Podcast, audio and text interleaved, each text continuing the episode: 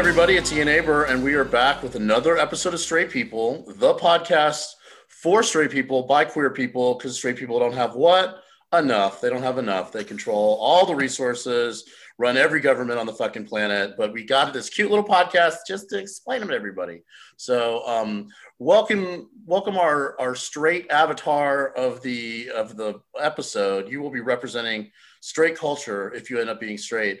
Please welcome the very, very funny Mr. Jay Light, everybody. Hey, Jay Light, how are you? Hey, hi, I'm good, Ian. Thanks for having me. I'm intrigued. I'm both honored and terrified to speak on behalf of straight people today. Well, you know, I feel like the terror and honor are pretty much what straight people are all about, right? So we'll get right to it. How do you identify? I identify as straight. Yeah, that's very brave of you in the modern era. Especially, I mean, Pride Month coming at me right away. I know, right? Some people would think that I would just have gay people on in June, but no, we're not doing that. We don't do that here. So you identify as straight. How's that going for you?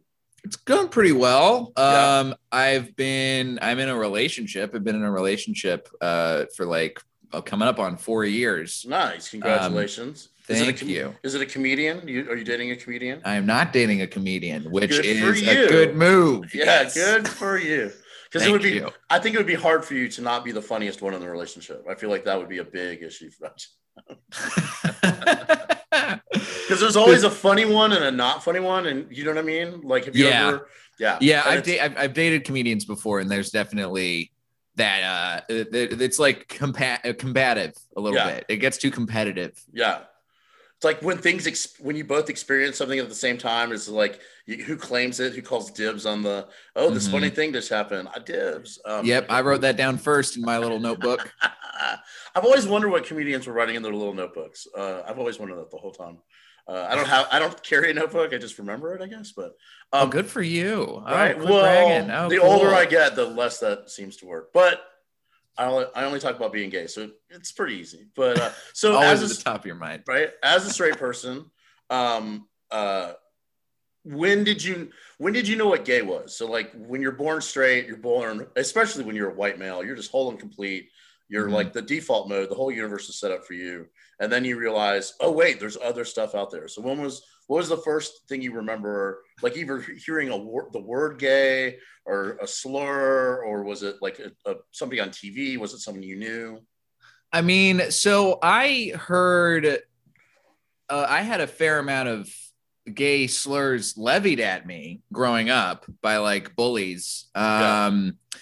And some of them are, you know, a little more innocuous. I've heard fart knocker be levied around a bunch, which occurred to me much later in life. I'm like, oh, that's a reference to anal sex, I guess. A fart knocker. That's pretty. I mean, like, I appreciate the creativity there. Do you know what I'm saying? So, like, yeah. It's It's not often you get like a 4-syllable. Word in there when you're insulting somebody, right?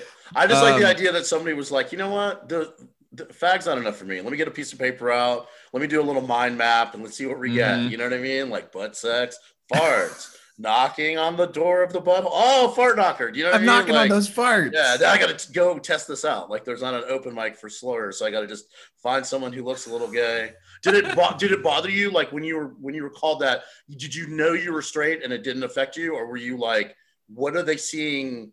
What are people seeing outside of me that I don't see in myself? I knew I was straight, so that stuff didn't affect me. I never felt like queer or questioning or anything.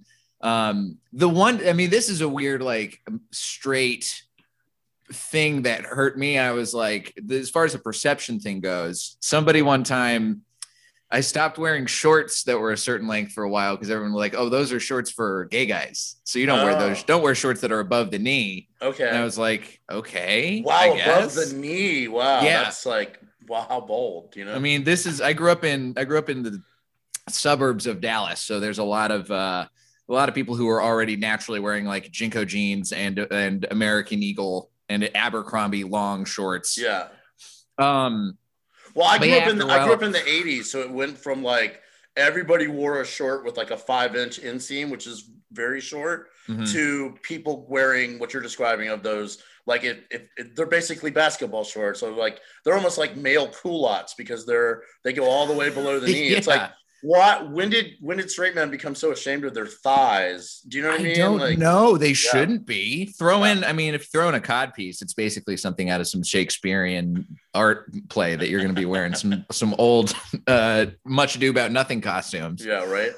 And then the first time I actually met a gay person who was out was when I was in high school. I was a theater kid.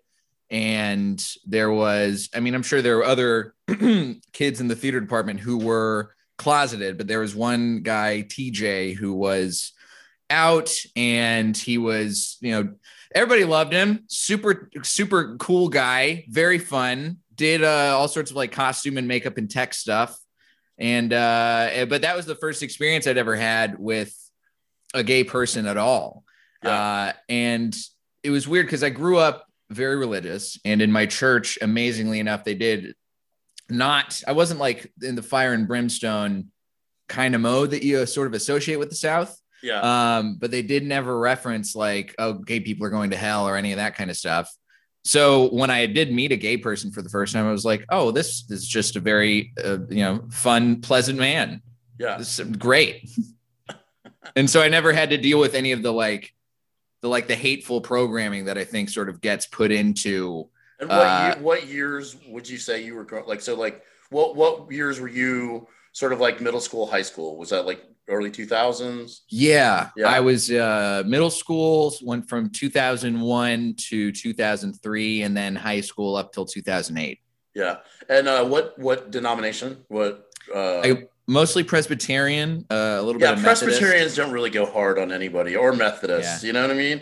Like, I grew up Catholic, and before I came out as gay, my parents found out that I was sneaking out over to the Methodist church on Wednesday nights, and they confronted me. They're like, are you a Methodist, My mom was like furious. She's like, we're going to different heavens. I was like, I don't think that's how that works. But I went to the Methodist church because they had snacks. That was literally the only reason I went. I was like, oh yeah, they have Doritos and talk about Jesus. I can fucking listen to this bullshit for a little bit longer for some Doritos. We had a lot of youth group related things that were also food related. There was a lot of pizza. There was a lot of fried chicken. Yeah, Methodists do it right. Like Catholics are like, you can eat after this 4-hour service. Maybe we might have some food, but that's interesting. Like Presbyterian, like it's usually like Catholics, and like the time frame you're talking about, especially like, gay people weren't really talked about in the church at all. It was sort of like, you don't mention it.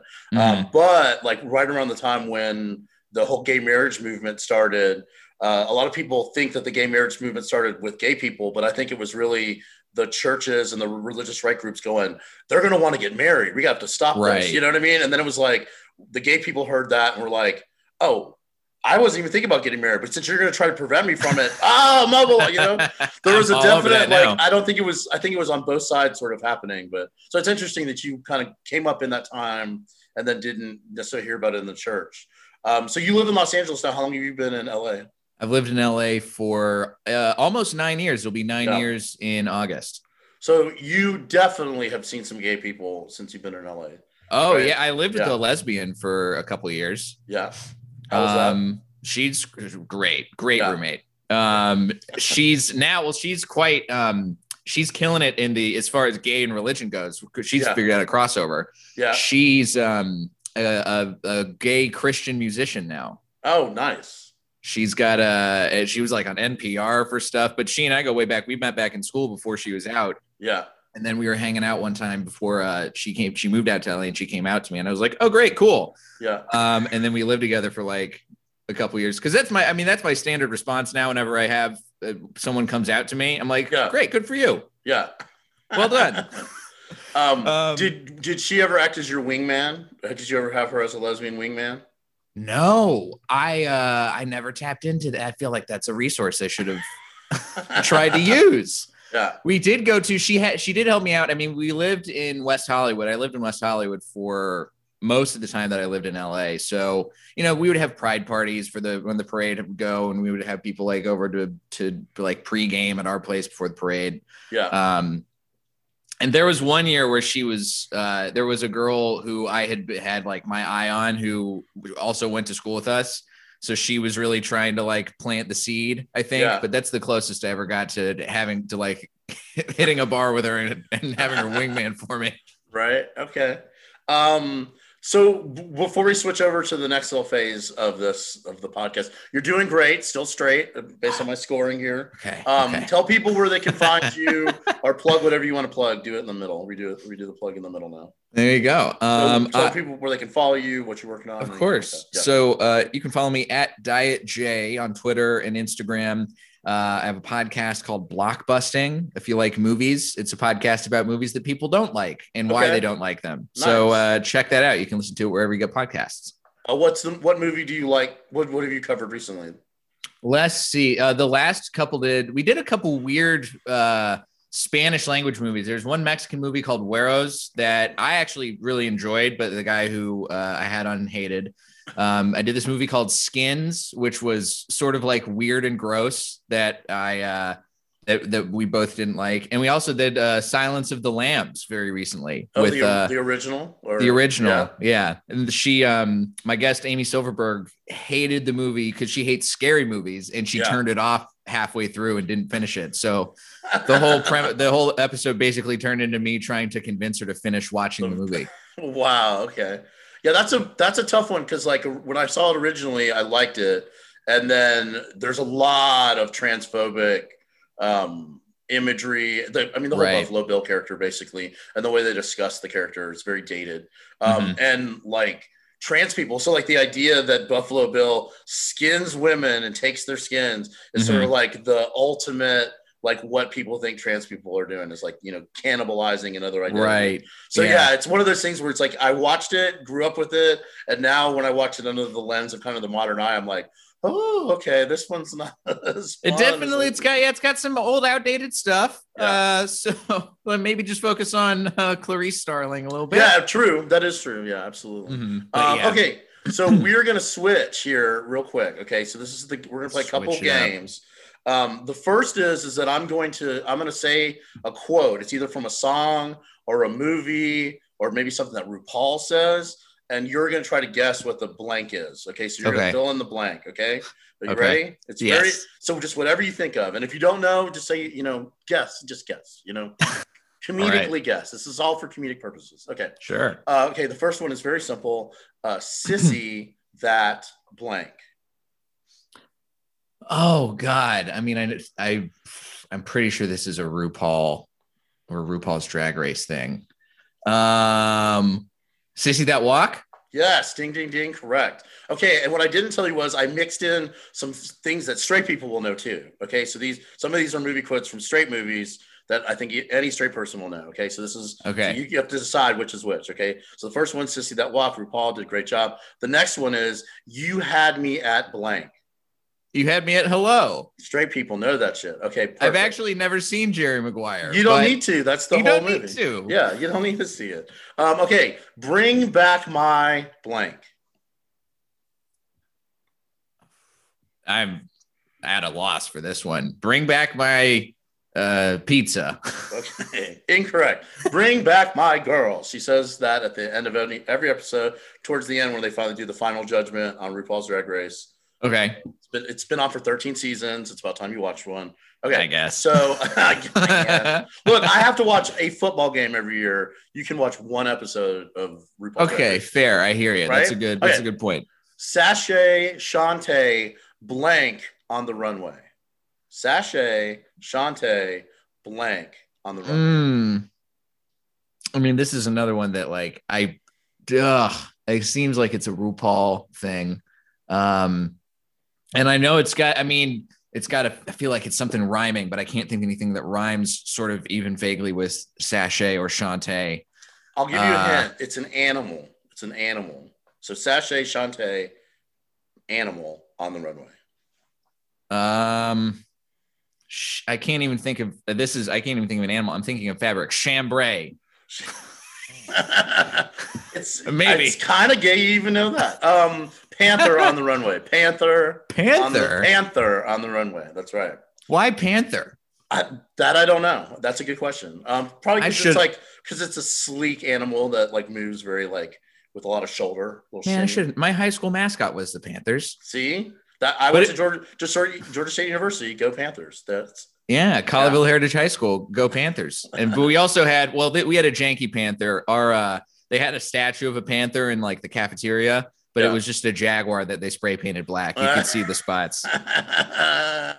That is janky. That sounds like Texas to me. Okay. I'll have what she is having. Boom. You did it. Harry Met Sally. I also haven't seen When Harry Met Sally, but you don't need to. You don't even need to. It's just ingrained. Yep. I hereby christen this budget Barbie camper blank. And it's the title of the movie. I hereby christen this budget Barbie camper blank. Oh, man. I have no idea. Troop Beverly Hills. That's a good guess. I hereby christen this budget Barbie camper Priscilla Queen of the Desert. Oh, okay. Oh, that's it. I forgot that is a gay movie. Yeah. Okay, so this is the last one. The easiest one. I've had it with these motherfucking snakes on this motherfucking Tu Wong Fu. Thanks for everything, Julie Newmar. No, plain. Okay, awesome. You did get that. You did pretty good. Okay, now I have emailed you something. I emailed you 6 lines from some iconic gay movies. So bring up your email. Okay. And I'm gonna bring these up on my phone so I can look at them without the light on my face. Okay. So do you have them? I do. They're right here in front of me. So now what I want you to do is just base what you read in the line, deliver it the way you think it was delivered in the movie. Okay, so the first one is from Priscilla, Queen of the Desert. Okay. Oh, this is an interesting one. I'm trying to get into a character that I didn't know. You can do it with an Australian accent if that is one of your skills. Oh, I can sort of do an Australian accent. We're gonna probably botch this, but it's okay. Now listen here, you mullet. Why don't you just light your tampon and blow your box apart because it's the only bang you're ever gonna get, sweetheart. This is pretty good. That was pretty good. Okay, I'm gonna give that an A. That was amazing. Okay, so number 2, iconic line. You don't have to sing it; you just have to say it from Rocky Horror Picture Show. Okay. So come up to the lab and see what's on the slab. I see you shiver with anticipation. All right, that one was okay. That was all right. We'll give that I'm trying to think because I've heard Tim Curry and other things, but I've never seen Rocky Horror Picture Show. There's a lot of movies you haven't. Well, they're all gay movies, so I guess that makes sense. Okay. There's a lot of straight movies I haven't seen either, though. To be like, I haven't seen Jaws. That seems like a pretty straight classic. Yeah, right. I literally had "We were gonna need a bigger boat" was one of the quotes. I skipped it. Okay, number 3. This is Tu Wong Fu. Thanks for everything, Julie Newmar. And you are playing Vita Boehm. That is the Patrick Swayze character. Okay. God, this is. I only know the title of this movie. It's okay. And I know Patrick Swayze. Yeah. So. Little Latin boy in drag. Why are you crying? All right. Well, not John Travolta. I don't know what that was. Oh, okay. Shit. Easy mix up in my head. Yeah, right. All right. That's pretty good. Okay. It was more of like little Latin boy in drag. Why are you crying? It was more of that. Okay. So I'm coaching you on movies you've never seen. Okay. So number 4, this is from Valley of the Dolls. So this is a movie about straight people, but it's so camp that gay people love it. So is this the one that Roger Ebert wrote? No, that's Beyond the Valley of the Dolls, and I think I think Rex Reed wrote. No, Roger Ebert wrote it. You're right, Beyond the Valley of the Dolls. Roger Ebert, very problematic, right? Okay. Yeah, okay, go ahead. So this is you got to give this a lot of oomph because you're mad. This is you're mad kind of scene. Okay, I'm going to back up from the mic a little bit. I don't want to peek. Okay. The only hit that comes out of a Helen Lawson show is Helen Lawson. And that's me, baby. Remember? That was so good. Okay. This is my new favorite game. Okay. So 2 more. Number 5 is from a movie that straight people love, Brokeback Mountain. I didn't think there was enough gay sex in it, honestly. They didn't like the gay sex. Like, you need to see them fucking. They're just like in the dark, right. I've done a Blockbusting episode about Brokeback Mountain with Akeem Woods, and he was like, the gay sex is completely unrealistic in this movie. And I was like, yeah, that tracks. Right. Yeah. I mean, you know how bad it would stink in that tent when they were done? Do you know what I'm saying? Like, yeah. They would want to get out of it immediately, you know? Mm. All right. So go ahead. I love Akeem, by the way. He's so funny. So go ahead and do this line. I wish I knew how to quit you. All right. Do it one more time. And you're Jake Gyllenhaal saying this to Heath Ledger. Oh, I did it I did it the opposite way around. I did Heath Ledger. I wish I knew how to quit you. Okay. It's more of a Colonel Sanders. That's fun. All right. Final one. Jake Gyllenhaal would be a good Colonel Sanders. Wouldn't he? They should have put him in there whenever they swapped everybody around. All right. So the final one is from the 1970 production of Boys in the Band. This is a sort of problematic movie because it's very racist. But I did pick a line that isn't racist, hopefully. Okay. So. Mm-hmm. So now you are basically addressing a room full of people. You're the ugliest person in the room. Let's just put it at that. Okay. I can lock into that. I've been that person before. And you're not yelling this. You're just saying it with power. You know, like I'm gonna change my posture up a little bit. Okay. What I am, Michael, is a 32-year-old, ugly, pockmarked Jew fairy. And if it takes me a little while to pull myself together, and if I smoke a little grass before I get up the nerve to show my face to the world, it's nobody's goddamn business but my own. And how are you this evening? Okay. That was excellent. Great job, Jay. You did amazing. Thank you. I feel like I inadvertently did a little Christian Bale American Psycho. A little bit. Yeah. You made choices. Okay, so I'm gonna do a couple more questions for you. Your way. Okay, why do straight men piss in Gatorade bottles? Because it's convenient. Straight men. Here's the thing. I have pissed not in a Gatorade bottle, but I have pissed in several water bottles, like the big ones. Yeah. And it's just it's convenience more than anything. It's a desire to not have to get up and do the thing. Like, we don't mind having a little bit of a bottle that's full of piss around or underneath our bed, as long as it means that we can conveniently roll over and plug our dick into something in the middle of the night. Never had such an honest answer. I appreciate that. Okay. So final question. You are at a, what? Most straight guys I've asked this have denied doing it. And I'm like, it is a thing, okay? It is a thing. And the last straight guy I had, I was like, oh, I've never heard of that. I'm like, I mean, the Gatorade bottle thing, it's easy. I can understand the Gatorade because it's a wide mouth. I have always preferred a regular water bottle because I don't fit my whole dick in there, just the tip, and then you just pee, and you just like, you don't have to worry about spilling anything, right? Yeah. Okay. Well, Gatorade bottle. What if you get your whole dick in there and then you pull it out and it's piss displacement? You don't want to deal with that. That's probably true. If you're pissing like 32 ounces at a time, though, you've got other problems, I think. True. You know what I mean? 100%. Like, you can fill an entire fucking Gatorade bottle. All right. Final question. You've been doing great. You're at a wedding. You've gone back to Texas. Okay. You're at like your sister's friends or whatever, relative, cousins, aunts, friends, wedding. You're not close to these people. Okay. You're in a barn. That's where they're having the reception. You're drinking out of a cocktail out of a mason jar with the name of the bride and the groom written on it and like gold Sharpie pens or whatever. Yep. And they play, it's time for the father-daughter dance, father of the bride and the bride dance. What song is playing when they dance? Oh, honestly, probably I Hope You Dance. So it's a little dead on, but I think that's a good answer. It's a solid straight wedding song. That's a great. It is. Number one answer is Butterfly Kisses, but that I Hope You Dance. I think that's pretty high up there. Oh, Butterfly Kisses is good too. Right? I Hope You Dance. It kind of pulls dual duty because it's also a great like graduation video song. Yeah. Right. But you'd never play like Vitamin C's Graduation at a wedding. It's rare to have something that has crossover potential like that. I suppose I guess that makes it even more of a better song. So that's good. Okay. All right, Jay, that's it. That's your episode of Straight People. According to my score, you are still straight.